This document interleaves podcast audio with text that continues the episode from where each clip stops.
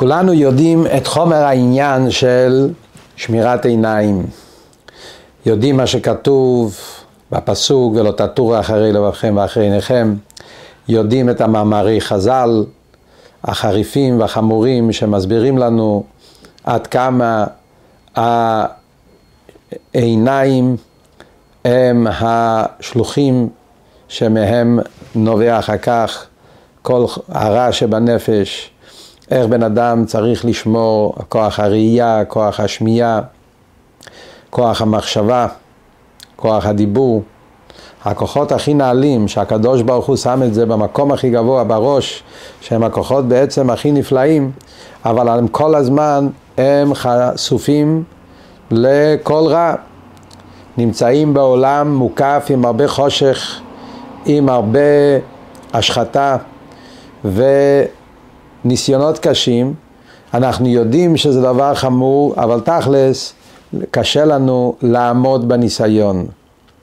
היום אנחנו נדבר מה שתורת החסידות נותנת לנו כיוון, עצה, דרך, איך בן אדם יכול לקחת שליטה על עצמו ולהשתלט בעצם על כוחות הנפש הנעלים האלה, לנתב אותם, למקד אותם, לשמור עליהם מכל פגע, מכל רע, ולהשתמש איתם בדברים הנכונים והראויים. היסוד של מה שאנחנו נדבר היום בעצם זה אה, מתוך פרק שהאדמו"ר הרש"ב, הרב החמישי, רב שלום דובער, כתב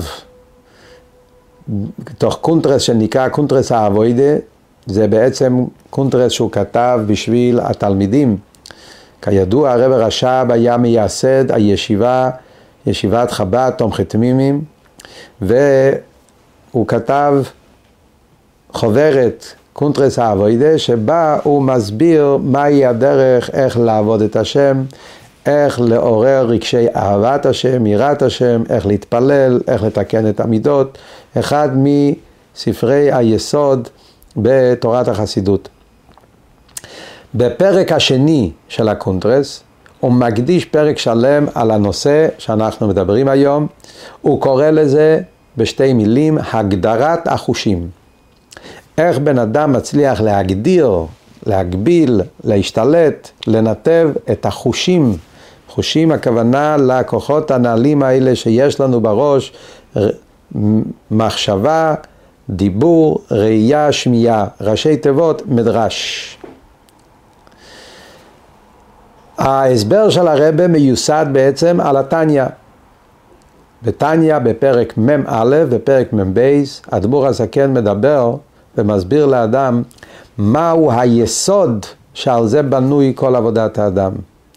בלשון התניא זה נקרא ראשית העבודה, עיקרה ושורשה.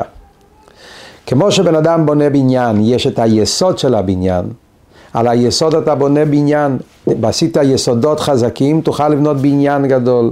אם היסודות ראויים, או אין יסודות, או יסודות חלשים, הבניין לא יעמוד, הוא ייפול. הבניין בעבודת השם זה כל הדרגות והידיעות וה, וה, וה, וכל הרמות בעבודת השם זה אין סוף. אבל היסוד שעליו עומד כל הבניין, ראשית העבודה ועיקרה ושורשה, אומר לנו אדמו"ר הזקן בתניא, זה הנושא של יראת שמיים. קבלת עול מלכות שמיים. כשיש לנו את זה, אז זה נותן לנו את הכוח להגדיר, להשתלט, לשלוט על החושים שלנו. כשאנחנו מאבדים את זה, אז אנחנו נמצאים בסכנה.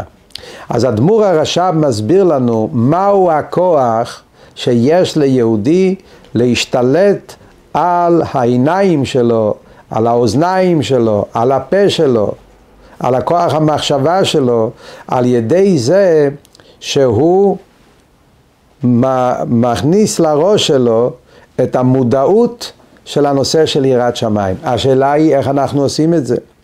וכאן מגיעה הבשורה הטובה שהרבא מלמד אותנו, שבעצם כל יהודי יש לו בטבע חקוק בנפשו יראת שמיים. הנושא של יראת שמיים זה לא משהו שאנחנו צריכים לעשות אותה. אנחנו לא צריכים לעלות על זה לרקיע השביעי ולא ללכת לזה מעבר לים. הבשורה הטובה אומר לנו אדמו"ר הזקן, כל יהודי יש לו יראת שמיים טבעית. היראת שמיים הטבעית שיש ליהודי זה לא יראת העונש. היראת שמיים הטבעית זה היראת המלך. יהודי בטבע לא רוצה ולא יכול להיות מורד במלכות שמיים. זה משהו שמושרש בטבע הנפש אצל כל יהודי. מה שקורה זה רק שאנחנו שוכחים על זה. החיים, הדברים שאנחנו מסובבים בחיים, כל מה שקורה מסביב אלינו, אז אנחנו מרוב הרדיפה בעולם אנחנו שוכחים על בעצם מה שקורה לנו בפנים. אז התפקיד שלנו בעצם זה רק לעורר את הזיכרון, לזכור ולהזכיר לעצמנו כל הזמן שאנחנו יהודים, שיש לנו מלך.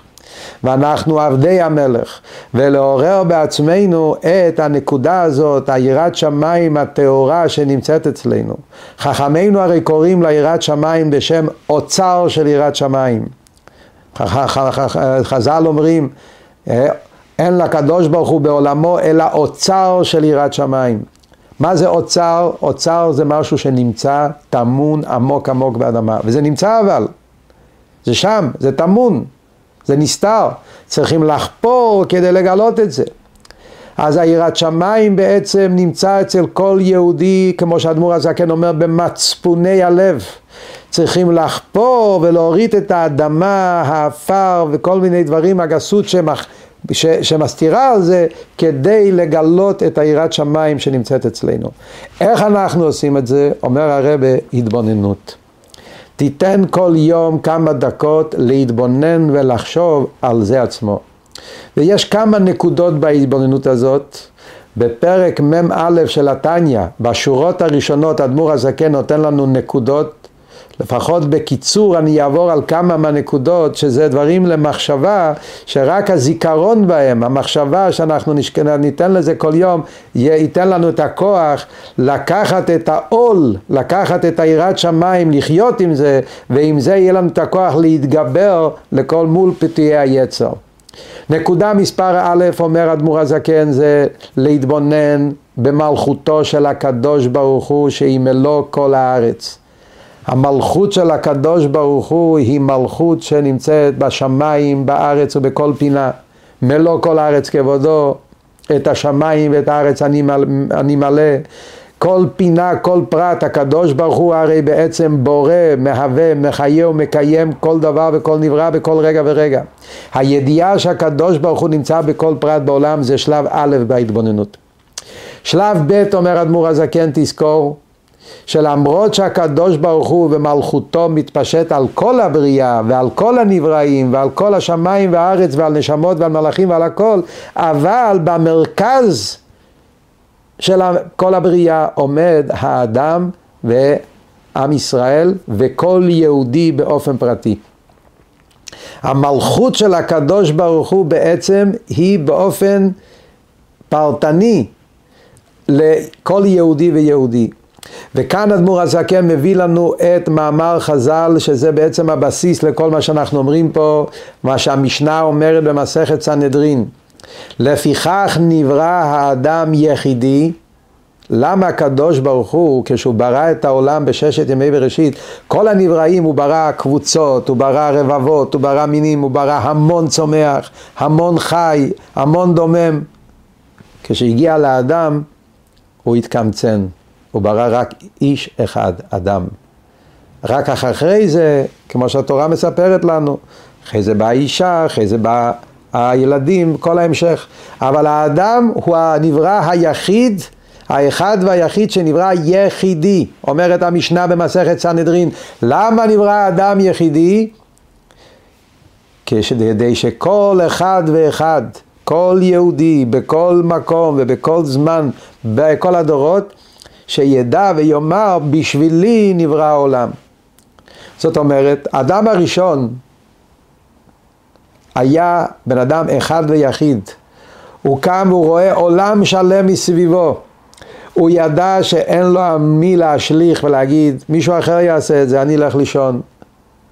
מישהו אחר יעשה. לא, הוא ידע שהוא האדם האחד והיחיד, ובידיים שלו ניתן כל הבריאה.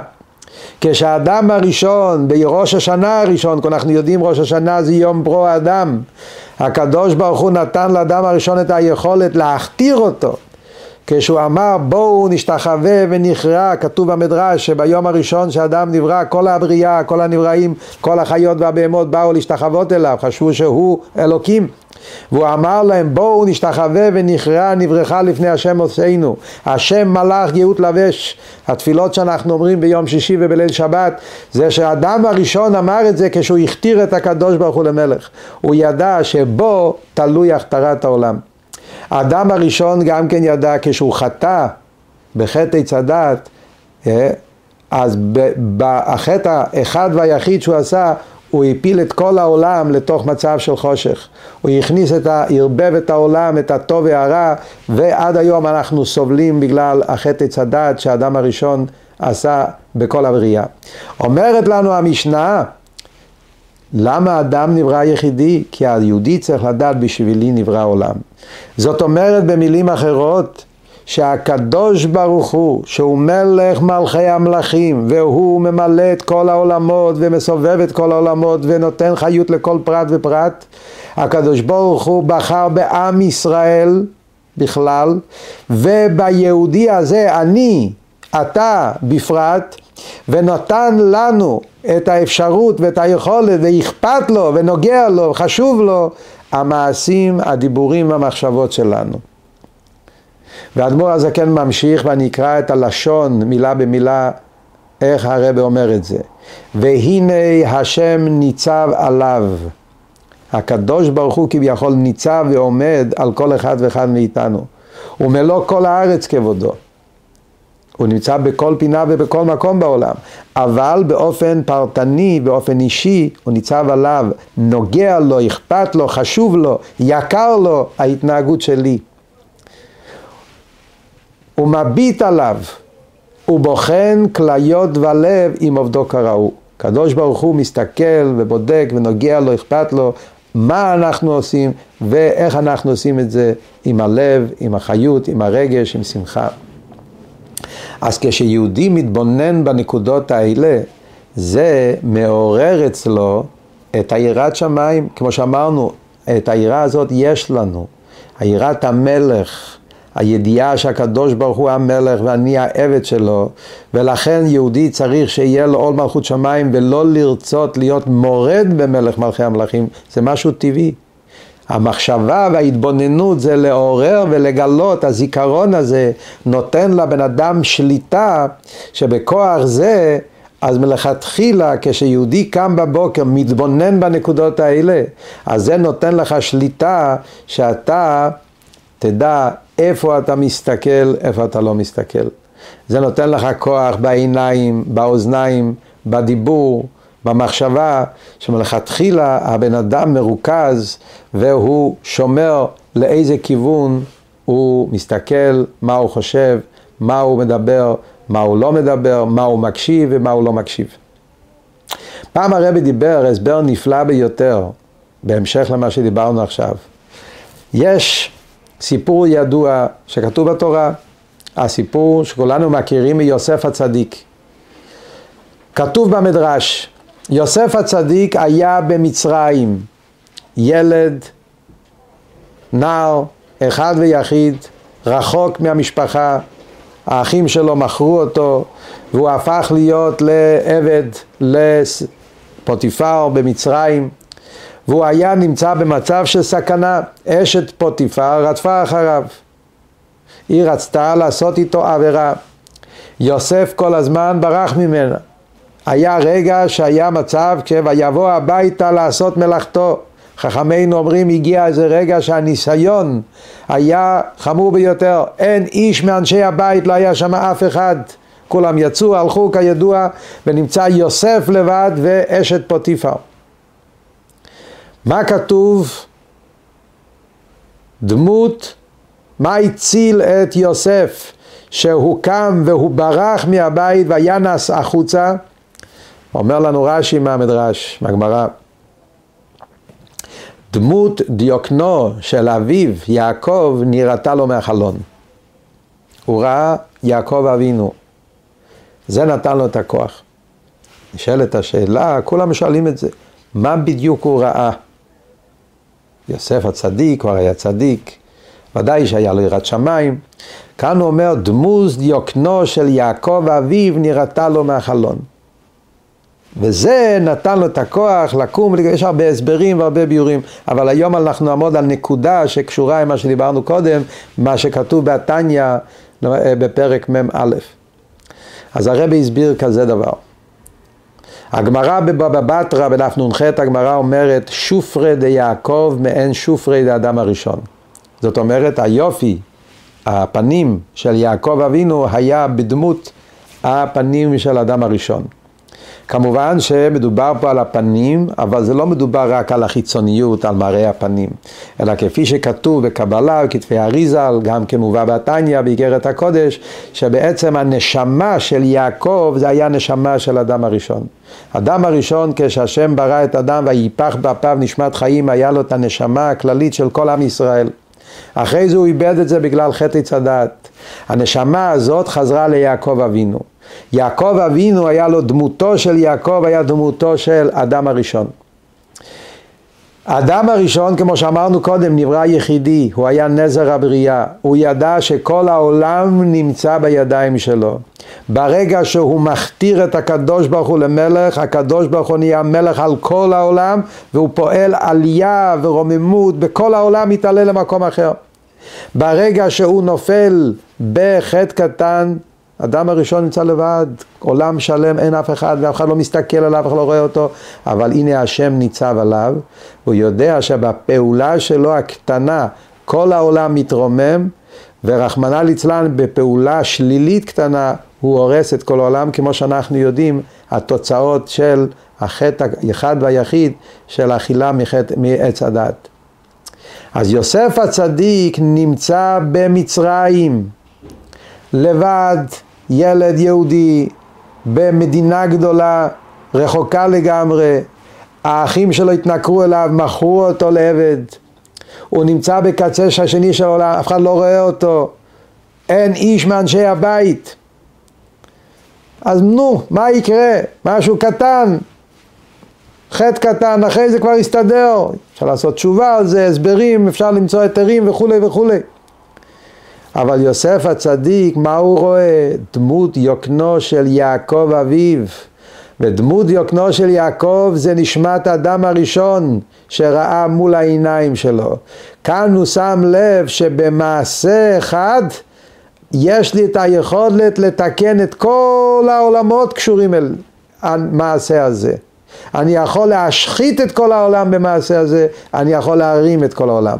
כשיוסף רואה את זה, וינס החוצה הוא בורח, וזה מה שנותן לו את הכוח לעמוד בניסיון.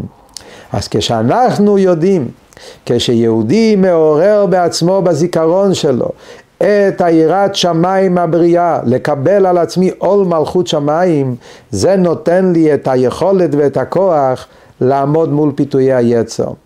הרבה הורה להרבה, יש עשרות או מאות מכתבים, הוראות, ביחידות ובמכתבים ובשיחות, ללמוד ולשנן את השמונה עשרה שורות הראשונות של פרק מ"א בתניא בראש. פשוט ללמוד את זה ולחשוב על זה. היה יהודי אחד שהרבא כתב לו שילמד את הפרק מ"א את השמונה עשרה הראשונות, שורות הראשונות ושיהיה לו גם צילום מזה בכיס, אמר לו בכיס של הלב ובכיס של הבגד. כלומר, ברגע שבן אדם חי עם זה, חושב על זה, מתבונן על זה עוד הפעם ועוד הפעם, מישהו פעם שאל, אני אעשה את זה ולא לא רואה תוצאות, עוד הפעם ועוד הפעם, זה לא משהו שפעם אחת אני עושה ופום ברח לי היצר, זה עבודה עצמית שאנחנו צריכים להשקיע על זה בכל יום ולפעמים כמה פעמים ביום.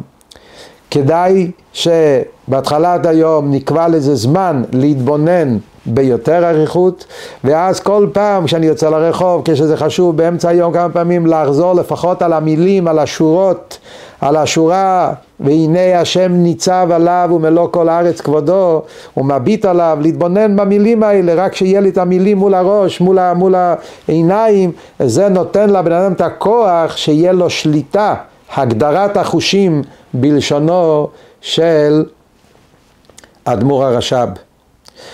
שופטים ושוטרים תיתן לך בכל שעריך. שופטים ושוטרים. שעריך.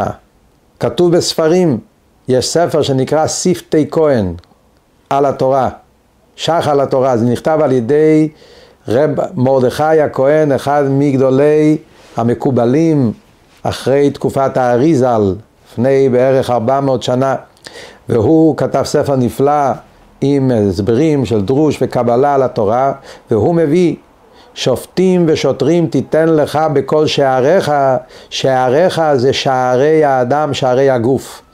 העיניים, האוזניים, הפה והאף. הם השערים של הגוף, דרכם דברים עוברים, נכנסים פנימה ויוצאים החוצה. צריך שופטים ושוטרים. שופטים זה הכוח שיש ליהודי לשפוט, לקחת שליטה, לעמוד חזק. ויש לנו את הכוח הזה. יהודי צריך לדעת שיש לנו את הכוח.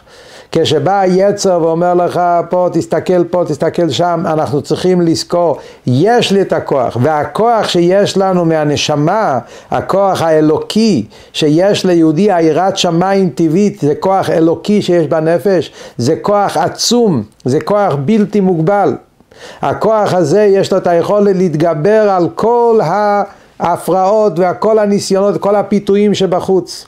לפעמים היצר אומר, אה, אין לי כוח. שקר. יש לנו כוח. חכמינו אומרים, ישראל עזים שבאומות. העזות זה התקיפות, זה הכוח, זה הכוח הנפלא שיש ליהודי מהנשמה, כוח היחידה שבנפש, הכוח העצמי, כוח עמוק בנפש, שבזה יהודי יש לו את היכולת להתגבר על כל הפיתויים ברגע שהוא שם את ה"הנה השם ניצב עליו", את דמות יוקנו של יעקב, כשיש לו את ההג... הקדושה הזאת מול העיניים, הוא יודע את הכוח שיש לו, ועד כמה מעשה דיבור ומחשבה יקר אצל הקדוש ברוך הוא, זה נותן לו את הכוח לשלוט על עצמו ולקחת שליטה על המחשבה, דיבור ומעשה. ואני אסיים עם סיפור קטן שזה גם כן עצה פרקטית שהרבא סיפר כמה וכמה פעמים. היה חסיד של אדמו"ר הזקן, קראו לו רב מרדכי לפלר. הוא היה מגדולי החסידים. בעצם הוא היה גר בפטרבורג, למרות שפטרבורג הייתה עיר שיהודים לא היה להם רשות לגור, אבל בגלל שהוא עבד לממשלה, הוא היה גר באזור ההוא. והוא היה באזור שהוא לא היה אזור צנוע בגלל המקום שהיה צריך לגור. ולמרות זאת, אדמו"ר הזקן אמר על החסיד הזה שהוא הגיע לרמה של בינוני של התניא. מה זה בינוני של התניא? יהודי שיש לו שליטה על המחשבה, על הדיבור ועל המעשה. וואו. שאלו אותו פעם, רב מרדכי, איך עשית את זה? איך אתה עושה את זה? אמר רב מרדכי, אני שומר על המחשבה, דיבור ומעשה שלי בגלל הגאווה שיש לי. תסתכלו עליו, גאווה, מה אתה מתכוון?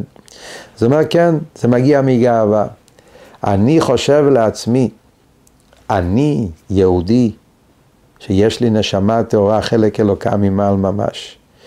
אני חסידו של אדמו"ר הזקן. אני בן אדם שיש לי כוח אלוקי נפלא שהקדוש ברוך הוא נתן לי.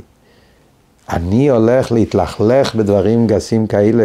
לא מתאים לי. הגאווה הזאת, גאוות היחידה, מי אני ולמי אני שייך, זה נותן לי את האפשרות ואת הכוחות להתגבר על כל הניסיונות. אני לא הולך להתלכלך בדברים הנמוכים והקטנים האלה. אז אנחנו לוקחים היום, ועם זה אנחנו נצא, הם השופטים והשוטרים תיתן לך בכל שעריך. כשאנחנו מתבוננים ולתת את הזמן להתבונן בעניין של הקבלת עול מלכות שמיים, יראת שמיים שיש לנו בנפש, לעורר את זה, להוציא את זה מהכוח אל הפועל, לתת כל יום כמה דקות של התבוננות בנקודות האלה, אז זה ייתן לנו את היכולת ואת הכוח להיות יהודי בריא. עם עיניים בריאות, שהעיניים שלנו יהיה עיניים של שאו מרום עיניכם וראו מי ברא אלה, להסתכל עם העיניים על הבריאה ולראות את הבריאה הנפלאה שהקדוש ברוך הוא ברא, האוזניים שלנו יהיה אוזניים של שמע ישראל השם אלוקינו השם אחד, לשמוע את דבר השם והפה שלנו יהיה פה שיהיה כל כולו. השם שפתיי תפתח ופי יגיד תהילתך לספר את נפלאות הבורא וללמוד את התורה. אז ככה אנחנו נהיה יהודים בריאים ושלמים ובקרוב אנחנו נזכה בביאת משיח צדקנו שאז יהיה באמת.